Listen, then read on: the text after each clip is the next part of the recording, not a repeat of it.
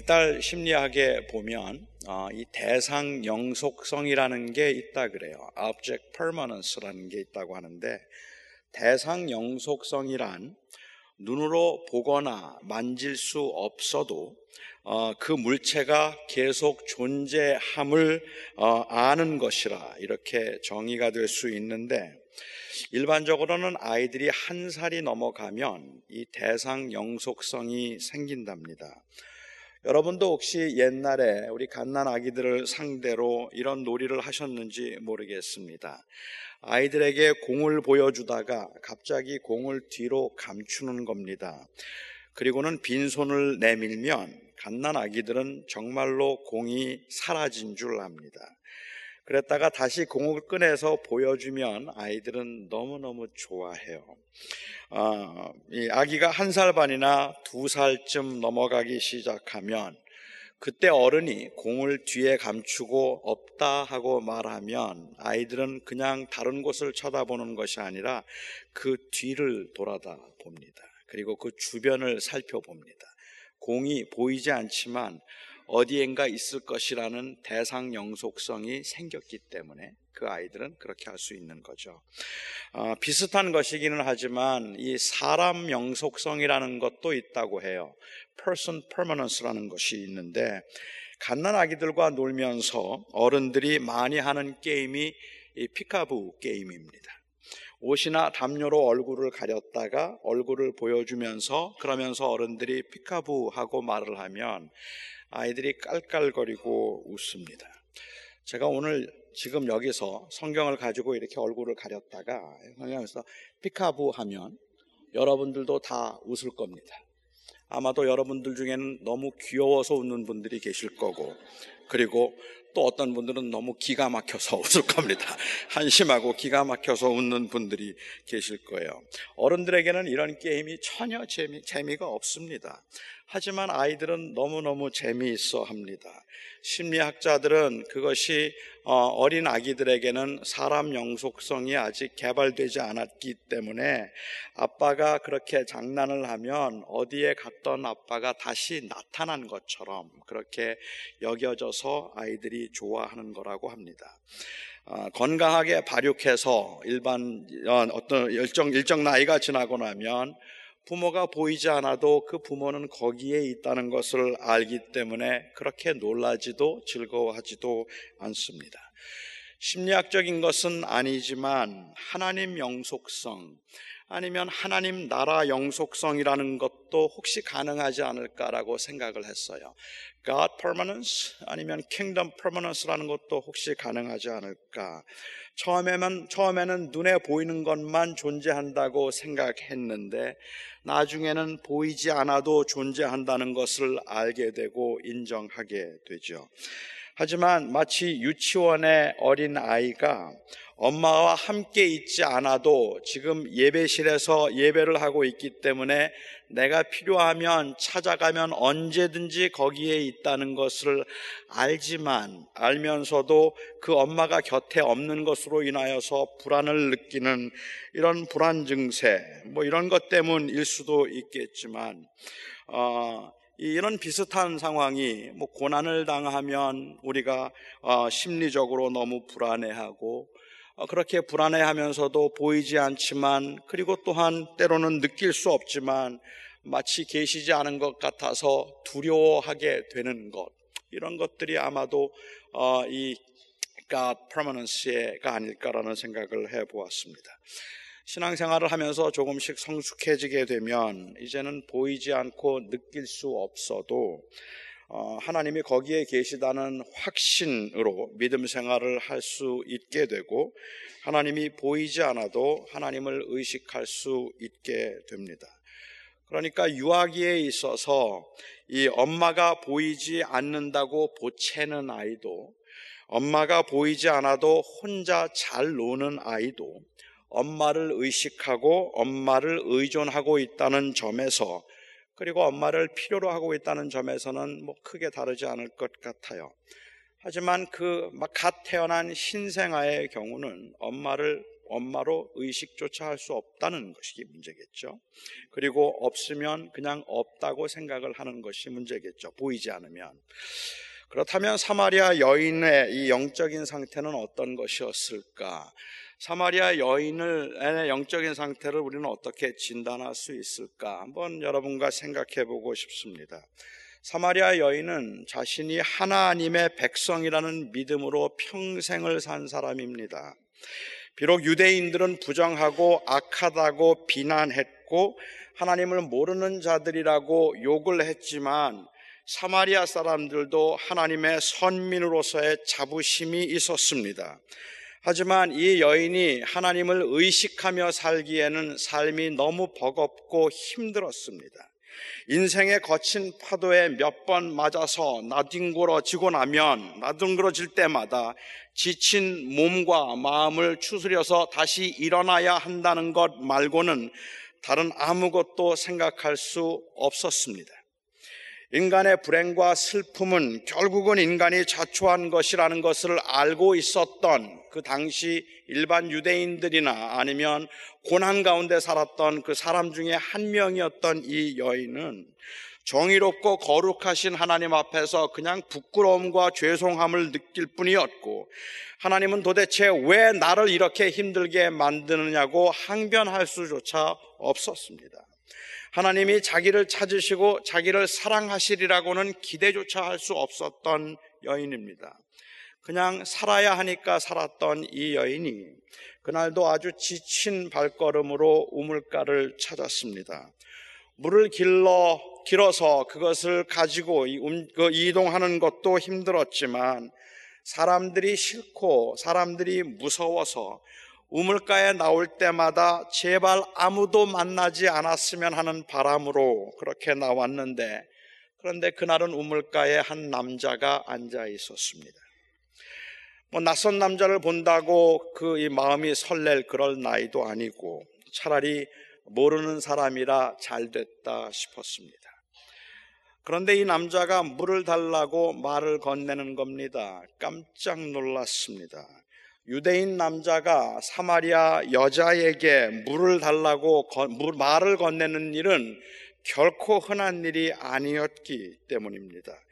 오죽 목이 말랐으면 이 남자가 사마리아 여자에게 물을 달라고 했을까 싶어서 그냥 물을 줄 수도 있겠지만 사마리아 사람은 부정하다고 생각했고 심지어는 여자들의 경우는 태어나면서부터 불결하고 부정하다고 생각했던 유대인들도 있었으니까 이렇게 자기들을 천대하고 무시하는 사람이 말을 건네고 물을 달라고 한다는 것이 못마땅했을 겁니다.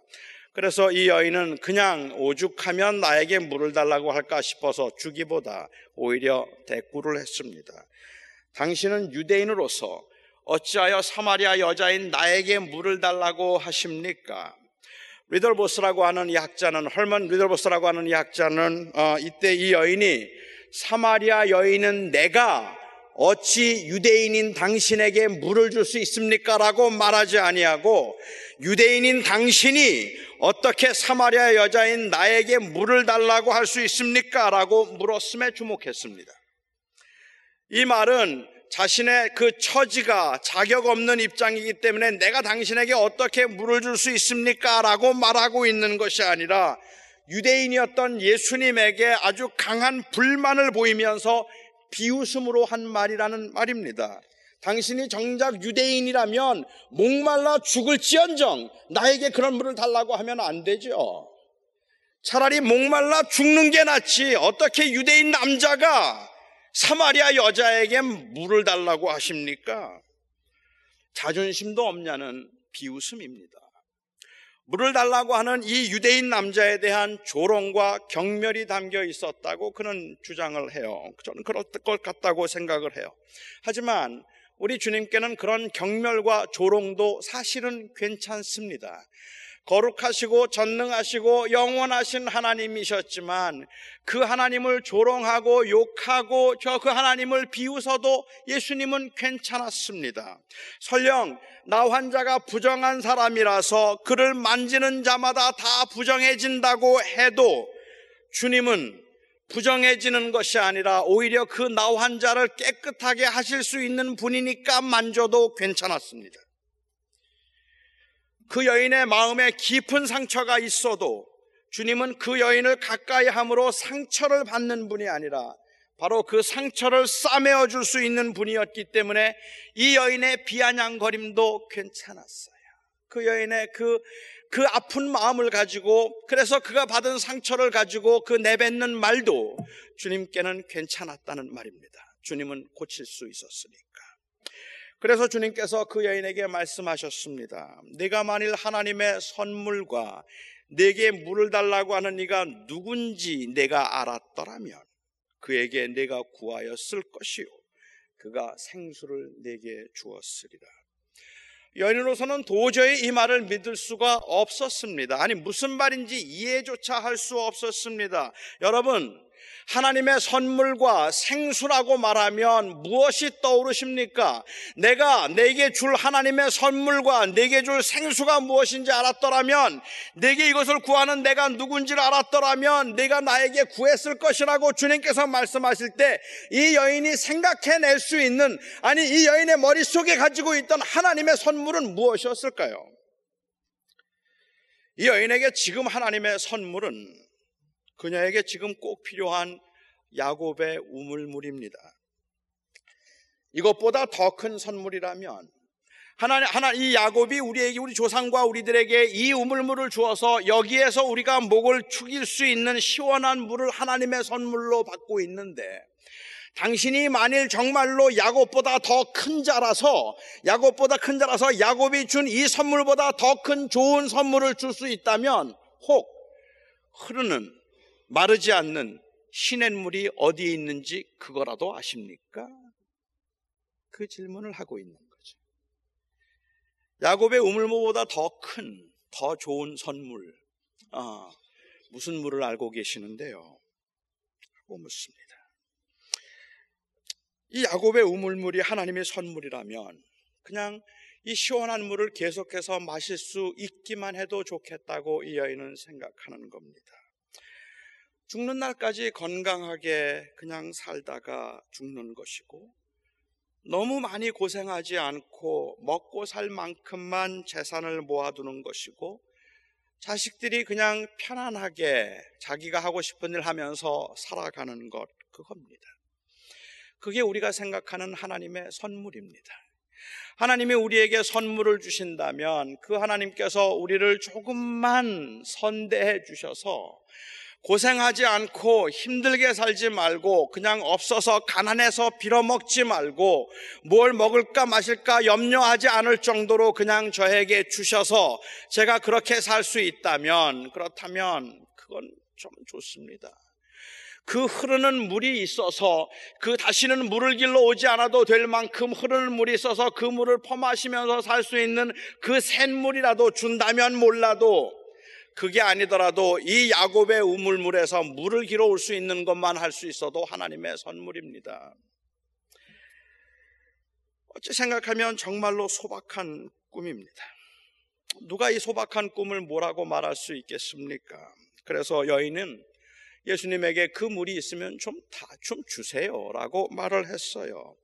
내가 주는 물을 마시는 자는 영원히 목마르지 아니하리라는 이 말을 믿어서 물을 달라고 한 것이 아니라 절대로 믿을 수가 없어서 그런 물이 있으면 좀 달라는 체념의 탄식으로 들린다는 말입니다. 그동안의 그 삶을 통하여서 경험했던 그 실패와 좌절의 무게는 그 어떤 말에도 진실하게 반응할 수 없게 만들고 있는 겁니다. 내가 주는 물을 마시면 영원히 목마르지 아니하리라고 말하면 그동안에 물을 길러 오면서 그 겪었던 일들과 그리고 살아가는 삶의 무게가 너무 무거웠기 때문에 그런 물 있으면 좀 주세요. 나 물 길러 오지 않아도 되도록 내가 이렇게 고생하지 않아도 되도록 좀 주세요. 라는 그 말을 하고 있는 겁니다. 그러니까는 이 여인은 주님이 하시는 말씀에 진지하게 반응해서 내가 그것을 믿을 수가 있어서 내가 다시는 물을 길러 오지 아니하도록 그 물을 나에게 주시옵소서라고 이야기하고 있는 것이 아니라 즉 예수님께서 말씀하신 생명의 물을 이해할 수 있기 때문에 그 물을 달라고 믿음의 고백을 하고 있는 것이 아니라 사실은 이 여인은 지금 예수님 앞에서 예수님에게 끊임 계속 지속적으로 어찌 보면 비아냥거리고 있는 거죠. 그래요? 다시는 물을 길러 오지 않을 수 있는 물이 있단 말입니까? 그러면 그물좀 주세요. 어디에 샘물이라도 있으면 아니면 뭐 집에서 우물이라도 팔 수 있으면 주세요. 이 대화를 보면서 우리는 예수님과 사마리아 여인이 지속적으로 끊임없이 동문서답을 하고 있는 것을 봅니다. 그 이유가 뭘까요? 도대체 왜 예수님과 이 여인은 지금 각각 다른 말을 하고 있을까? 이 여인의 관심은 온통 세상뿐입니다. 인간됨, 인생의 의미, 사후의 문제에 관해서 이 여인이 생각해 본 적이 없었다 말할 수 없겠지만 그녀의 현실에 놓여 있는 그 문제들 앞에서 그런 이야기들은 그냥 다 사치이고 먼 이야기들이었다는 말입니다. 지금 내가 살아가면서 겪고 있는 그 인생의 고난과 그리고 내게 지금 당장 필요한 것들 때문에 그것 때문에 아웅당하고 잠을 이루지 못하고 있는 나에게 다른 그 어떤 것도 별로 의미가 없어 보인다는 말입니다. 적어도 우물가의 대화에서 이 여인에게는 물을 길러 오는 것보다 더 크고 그리고 더 무거운 현실은 없었어요. 그것만 보였습니다. 하나님을 믿었지만 그는 하나님을 보지 않았습니다. 볼 수 없었습니다. 그 하나님의 나라를 볼 수 없었습니다. 어쩌면 정말로 많은 사람들이 하나님을 믿고 있기는 하지만 하나님의 나라를 바라볼 여유가 없이 이 세상을 살아가고 있는지도 모릅니다. 여기 앉아 계신 여러분들이나 저나 모두가 다 예수 그리스도를 믿는다 말하고 하나님의 나라를 믿는다고 말하지만 우리의 그 이 어깨를 누르고 우리의 목을 누르고 있는 그 현실에서의 삶의 문제들 때문에 우리는 고개를 들 수가 없어요. 우리는 고개를 들어서 하나님을 바라보거나 하나님의 나라를 생각하면서 우리의 문제들을 살펴볼 겨를조차 없을 만큼이나 우리에게 주어진 그 삶의 현실의 무게가 너무 무거워서 우리의 고개는 계속해서 땅으로 땅으로 땅만 바라보게 되었다는 말입니다. 여인이 그랬어요. 여인은 지금 너무 고되고 힘든 삶을 살면서 하나님의 나라와 하늘에 관해서 예배에 관해서 한 번도 진지하게 생각해 볼 겨를이 없었습니다.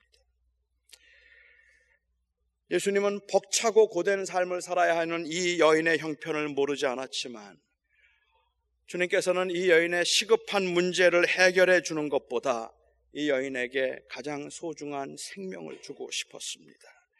그래서 이 여인이 하나님께 주목하기를 원하셨습니다. 그 여인의 필요를 아시면서도 이 여인이 물을 달라고 할 때 그 물이 현실에서 자기의 문제를 해결해 달라는 말인 줄 알고 있으면서도 주님께서는 끊임없이 동문서답을 하십니다. 그것이 동문서답을 하신 이유입니다. 주님은 그 여인에게 고개를 들라고 말하고 싶었기 때문입니다. 주님은 이제 거기서 눈을 떼보라고 말씀하시는 겁니다. 땅만 보지 말고 고개를 한번 들어보라 말씀하시는 겁니다. 한 10여 년은 더 된 것 같은데 타주에 있는 어떤 분이 저는 그분을 뵌 적도 없고 아, 그뭐 성함도 잘 모르는 분인데요. 그분이 제게 메일을 하나 보내셨습니다. 어, 린 딸이 병으로 죽었습니다. 어, 굉장히 어려운 투병 생활을 하다가 그리고 어린 나이였는데 병으로 죽었어요. 간절하게 살려달라고 간절하게 기도하고 애원했는데 그리고 기도했는데 죽었답니다. 그 아이가 죽고 난 다음에 자기의 딸을 위해서 아무것도 자기가 할 수 없었음에 그 딸에게 너무 미안하고 너무 마음이 아프고 그 딸을 데려가신 그 하나님이 너무 원망스러워서 슬픔과 좌절로 살았답니다. 왜 안 그랬겠습니까? 아무것도 할 수 없었습니다. 아무것도 손에 댈 수가 없었고 어떤 것도 기쁨이 되지 못했습니다. 그렇게 한 2년쯤 지나고 난 후에 아, 우연히 제 설교를 듣고 도대체 하나님이 왜 그러셨는지 사람들은 그 일에도 하나님의 선하신 뜻이 있다고 하는데 내 딸을 그 어린 딸을 데려가신 하나님의 그 어떤 가능한 선한 뜻이 있는지 그게 알고 싶다고 도대체 하나님은 무슨 선하신 뜻이 있어서 내 딸을 데려가신 거냐고 어, 저에게 그 이 뭐 항의 비슷하게 또 질문 비슷하게 메일을 보내오셨습니다. 몇 번 메일을 주고받으면서 어, 저는 제가 하는 그 어떤 말도 위로가 될 수 없음을 알았습니다. 저는 그분의 그 아픔을 온전히 이해하지도 못했고 그리고 느낄 수도 없었을 테니까요. 애석하게도 그때 나누었던 메일들을 제가 좀 찾아보았는데 찾을 수가 없어서 그때 제가 썼던 글들을 그냥 기억을 되살려서 각색하자면 이렇습니다. 제가 이렇게 말을 했던 것 같아요. 집사님은 지금 딸이 보이지 않아서 너무 슬프고 힘드시겠지만 이렇게 한번 상상해 보면 어떨까요? 딸이 보이지 않기 때문에 딸이 존재하지 않는 건 아니잖아요. 지금 그 딸이 정말 아름다운 곳에서 주님과 함께 살고 있는 거예요. 정말 거기 있어요. 너무 평화스러워 보이는데 거기서 여기에 있는 엄마를 보면서 엄마, 나 여기서 잘 지내고 있어요. 이제 곧 만나요. 라고 말한다면, 그렇다면 어떨까요? 아니, 꿈에라도 집사님이 그 아이가 그곳에 있는 걸 볼 수 있다면, 그러면 위로가 될까요? 혹 우리가 너무 고난에 주목해서 영광을 보지 못하는 건 아니, 아닐까요? 저는 제가 했던 이 말이 그분에게 얼마나 위로가 되었는지 잘 모릅니다. 아니, 어쩌면, 뭐, 여기 계신 분들 중에도 저의 이런 말을 들으면서도 그냥 더 화가 나고 더 분노가 느껴지는 분들도 계실 거라고 생각합니다. 이해합니다. 하지만 보이지 않는다고 존재하는 것, 존재하지 않는 것이 아니라서 비록 한참을 볼 수 없다 해도 거기에 있음을 아는 것이 바로 킹덤 퍼머넌스입니다. 그게 바로 천국 영속, 영속 성입니다. 지금은 내가 온전히 볼 수 없지만 그렇지만 나는 거기에 있음을 믿는다고 말할 수 있는 거죠. 주님과 사마리아 여인의 대화가 동문서답처럼 들리는 이유는 주님은 영원한 생명을 말씀하셨고 이 여인의 관심은 온통 너무 힘들어서 온통 땅에 있었기 때문입니다. 주님은 영원히 목마르지 않는 물, living water를 말씀하셨고 이 여인은 마르지 않는 샘물, running water를 생각했습니다. 물기, 물 기를 그릇도 없는 양반이 자기가 주는 물을 마시면 영원히 목마르지 아니하겠다 말씀하시니까 이 말씀을 그대로 믿었든지 믿지 않았든지 그렇다면 그 물, 흐르는 물, 길러오지 않아도 되는 샘물을 말씀하셨을 것이라고 짐작했을 겁니다. living water는 상상조차 해본 적이 없었으니까요. 아니, 그것을 상상할 만한 겨를이 그 인생에는 없었기 때문입니다. 지금은 그냥 물을 길러 오지 않아도 되는 그 흐르는 물이 최상의 선물입니다. 이 여인이 영생을 믿지 않았던 것도 아니고 하나님을 믿지 않은 것도 아니지만 예수님과 대화를 나누면서 그 여인은 한 번도 고개를 들 수 없었습니다. 한 번도 이 여인은 고개를 들어서 주님이 말씀하신 그 하늘을 쳐다볼 수 없었습니다. 아니, 이 여인은 하나님을 믿는다고 말했지만, 하나님을 사랑한다고 말했지만, 이 여인은 한 번도 고개를 들어서 하나님을 볼 수 없을 만큼 그냥 무거웠습니다. 그냥 눌렸습니다. 모든 게 힘들었기 때문입니다. 주님을 바라보라는 말의 의미가 이 땅에서의 삶은 아무 의미도 없고 쓸데없다는 말 아닙니다. 물 한 모금 마시고 하늘 쳐다보고 물 한 모금 마시고 하늘 쳐다보는 그러한 삶이 경건한 삶이라는 뜻이 아닙니다. 하나님 나라를 소망하며 하나님을 믿는다는 고백이 있는 사람들이라면 우리가 정말로 의지적으로라도 가끔씩이라도 고개를 들어서 하늘을 보아서 보이지 않으나 존재하는 하나님과 하나님의 나라의 관점에서 우리의 삶을 돌아볼 수 있을 때 우리는 주님께서 말씀하신 진정한 자유를 경험할 수 있다는 말입니다.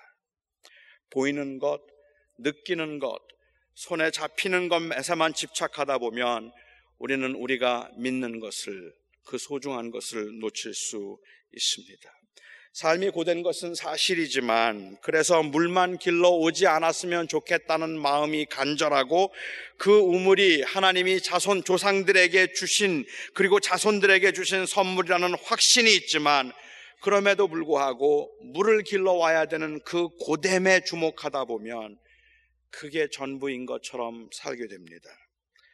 고난은 고난이라는 것은 다른 사람들이 아무도 이해할 수 없을 만큼 무겁고 힘든 것이지만 그래서 누구도 남의 고난에 관해서 가볍게 말해서는 안 되는 것이지만 우리 그리스도인들에게는 이 고난도 땅에서의 일이기에 이 고난을 넘어 볼 수 있어야 세상을 살아갈 힘이 생기는 겁니다.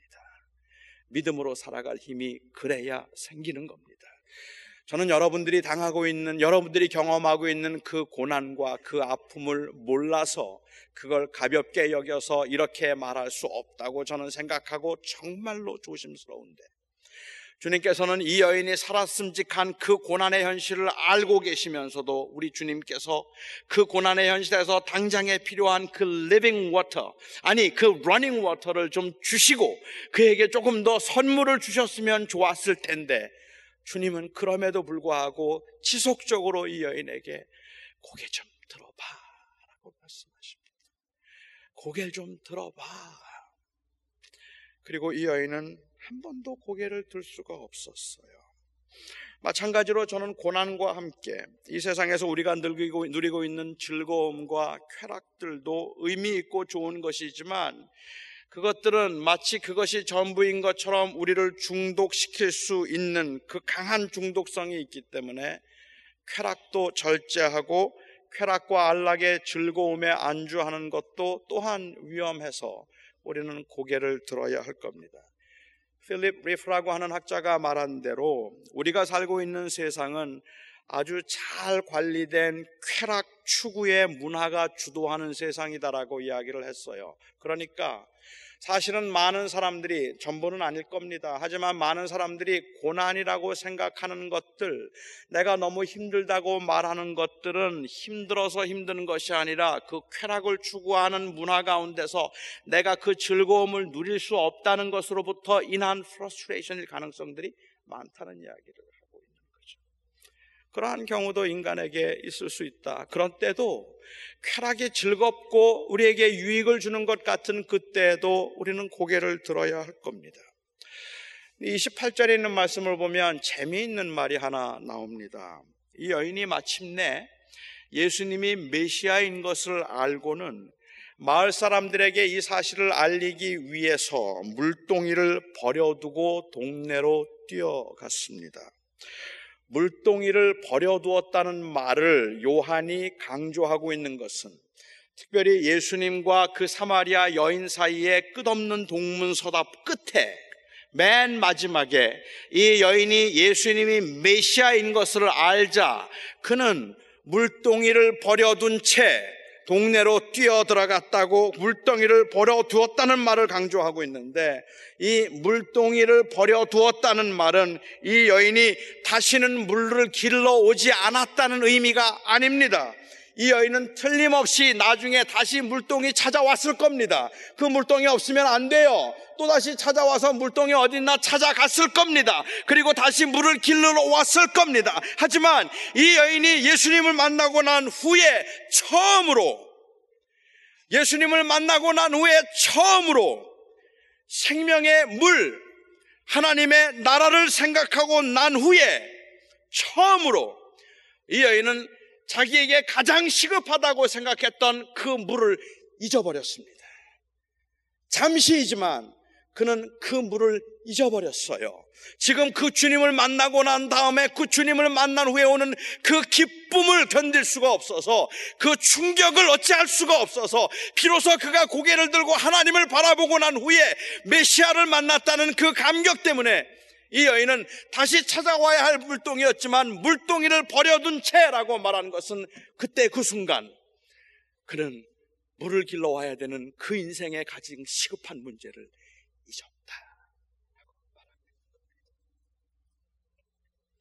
처음으로 물이 아닌 예수님에게 집중할 수 있었습니다. 저는 예배가 그런 경험을 준다고 생각합니다. 예배가 그런 경험을 주어야 한다고 생각합니다. 물동이를 버려둔 채 뛰어갔던 이 여인처럼 이 예배를 통해서 우리는 지금 우리가 처한 고난과 그리고 상대적 쾌락, 즐거움의 현실을 뛰어넘어서 우리는 이 예배를 통해 하나님을 바라보는 겁니다. 이 예배를 통해서 우리는 보이지 않지만 거기에 계시는 하나님의 존재를 다시 한번 확인하는 겁니다. 우리는 또 물동이를 찾을 수밖에 없겠지만, 그리고 또 물을 길러 와야 하겠지만, 그 일은 여전히 피곤하고 힘든 일이겠지만, 그럼에도 불구하고 우리가 궁극적으로 추구하는 것이 그것이 아니라 보이지 않으나 분명히 존재하는 그 하나님의 나라를 바라보며 살아가는 사람임을 확인하기 위해서 예배란 오늘 다시 우리에게 있는 그 무겁고 벅찬 인생의 현실에서 고개를 한번 들어보는 겁니다. 그리고 하나님을 보는 겁니다. 그것이 바로 예배입니다. 처음에 이 여인의 마음은 온통 이 세상의 것들로 가득 차 있었지만 예수님을 만남으로 이 여인은 처음으로 세상에서 눈을 뗄 수 있었습니다. 예배란 잠시 물동이를 버려두는 행위 비록 흐르는 물, 그 running water는 없지만 생명의 물이 있음을 고백함으로 다시 마음을 추스리는 그날이 바로 오늘입니다. 그것이 잠깐이라 할지라도 우리는 오늘 하나님을 주목하고 싶습니다. 일주일 동안 살면서 하나님을 바라볼 여유조차 없을 만큼 하나님을 생각할 여유조차 없을 만큼 그렇게 믿고 그렇게 사랑한다고 고백했지만 그럼에도 불구하고 그 하나님을 바라보거나 그 하나님을 묵상할 여유조차 없을 만큼 너무 벅차게 너무 힘들게 그리고 너무 아프게 하루하루를 살면서 그야말로 힘겹게 오늘 이 자리를 찾아와서 이 자리에 앉아 있을 때만 하더라도 내 머릿속에는 온통 세상의 일들과 그리고 지치고 피곤한 몸으로 인하여서 아무것도 하기 싫다는 무기력함 가운데 사로잡혀 있었지만 우리가 이 예배를 하는 중에 영원한 하나님의 나라와 그리고 예수님께서 하셨던 그 말씀하셨던 생명의 물을 다시 한번 고개를 들어 주목함으로 새 힘을 얻고 그리고 다시 한번 일어설 만한 그렇게 우리의 마음을 몸을 추스리는 이 시간이 바로 예배입니다. 하나님 영속성이 아직 개발되지 않은 갓난 아기가 아니라 보이지 않아도 거기 계심을 믿기에 한 주간을 살아갈 힘과 용기 얻을 수 있는 예배가 되었으면 좋겠습니다. 그래서 주님은 우리의 고된 현실에서는 마치 동문서답과 같은 말임에도 영원한 것을 주목하라고 주님이 말씀하신 겁니다. 현재 여러분들이 처한 그 상황에서 여러분들의 재정적인 문제, 자녀의 문제, 신분의 문제, 여러분들이 가지고 있는 가정의 문제, 건강의 문제 생각해 보면 그런 문제들은 너무도 복잡하고 너무도 우리의 마음을 무겁게 짓누르고 있는 것들이고 난 이제 뭘 하며 살아야 되나? 난 이제 어떻게 살아야 되나? 이렇게 내가 살면서 했었던 것들이 다 날아가게 생겼으니 이걸 어쩌면 좋은가? 그 고민과 근심과 걱정에 밤잠을 이루지 못했던 우리들이 오늘 예배를 통해서 주님께서 그 아픔을 아심에도 그 어려움을 아심에도 그리고 우리의 필요를 아심에도 불구하고 주님은 우리에게 계속해서 동문서답을 하고 계시잖아요. 내가 도와줄게, 내가 해결해 줄게, 내가 풀어줄게라고 말씀하지 않고 자꾸 날 좀 봐 라고 말씀하시잖아요. 나를 좀 봐. 그 주님께서 나를 보라고 말씀하시는 것은 바로 주님께서 주시는 그 생명의 물을 우리가 믿는 그 믿음으로 우리가 가지고 있는 우리 안에 이미 생긴 그 하나님 나라 영속성이 우리 안에 있어서 보이지 않지만 그 나라를 주목하며 살아가는 것, 그것만이 우리의 소망임을 우리가 알기 때문에 정말로 어느 때는 섭섭하기도 하고 어느 때는 하나님께서 아무것도 응답하지 않으시고 오히려 고난에 고난을 주는 것 같아서 답답해 견딜 수밖에 못 견딜 수 있는 그런 상황에서조차도 이 여인처럼 그냥 물을 길러오는 것 그게 너무 힘들고 버거워서 누구 좀 이 물 좀 길러오지 않게만 해줄 수 있으면 그게 최고의 선물일 것입니다라고 생각하던 이 여인을 주님께서 만나주시고 그 여인이 예수님을 만나고 난 후에 물동이를 잠시라도 버려둔 것처럼 주님은 오늘 이 예배를 통해서 저희들에게 이제 잠깐이라도 아니 이 예배를 통해서 날 좀 봐 말씀하십니다. 나를 주목하라. 그래야 일어설 수 있고 그래야 또다시 할 수 있습니다.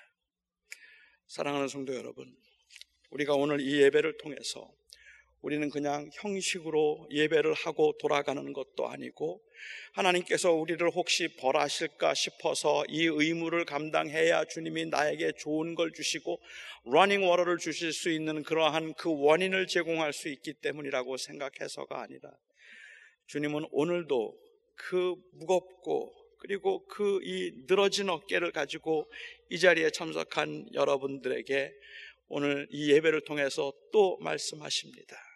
아직도 물을 길러 와야 되겠지만 내가 너를 위하여 이 영원한 생명을 주노니 어깨를 펴고 고개를 들고 나를 보라.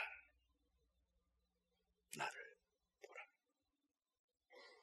기도하겠습니다. 하나님, 하나님이 계신 걸 믿습니다. 영생이 있다는 것도 믿습니다. 그런데 주님, 너무 벅차고 너무 힘들어서 정말 어떻게 해야 할지 모르겠습니다. 하나님을 믿고 있음에도 불구하고 우리의 그 고백이 결코 위선된 고백이 아님에도 불구하고 우리의 삶의 현장에서 우리를 짓누르는 그 무거운 무게 앞에서는 도대체가 고개를 들 수 없었습니다. 하지만 오늘 이 예배를 통하여 우리는 이 예배를 통하여 다시 한번 고개를 들 수 있기를 원합니다. 나의 사랑하는 아버지 하나님, 우리 사랑하는 성도들을 주님께서 오늘도 위로하시고 힘을 주셔서 하나님, 하나님을 볼 수 있게 하여 주시옵소서. 보이지 않지만 하나님을 볼 수 있게 하시고 만져지지 않지만 그 하나님을 믿고 의지할 수 있게 하여 주시고 그리할 수 있도록 이 땅에 하나님의 최고의 선물로 오신 예수 그리스도를 주목할 수 있도록 오늘도 우리를 도와 주시옵소서. 예수님의 이름으로 간절히 기도하옵나이다.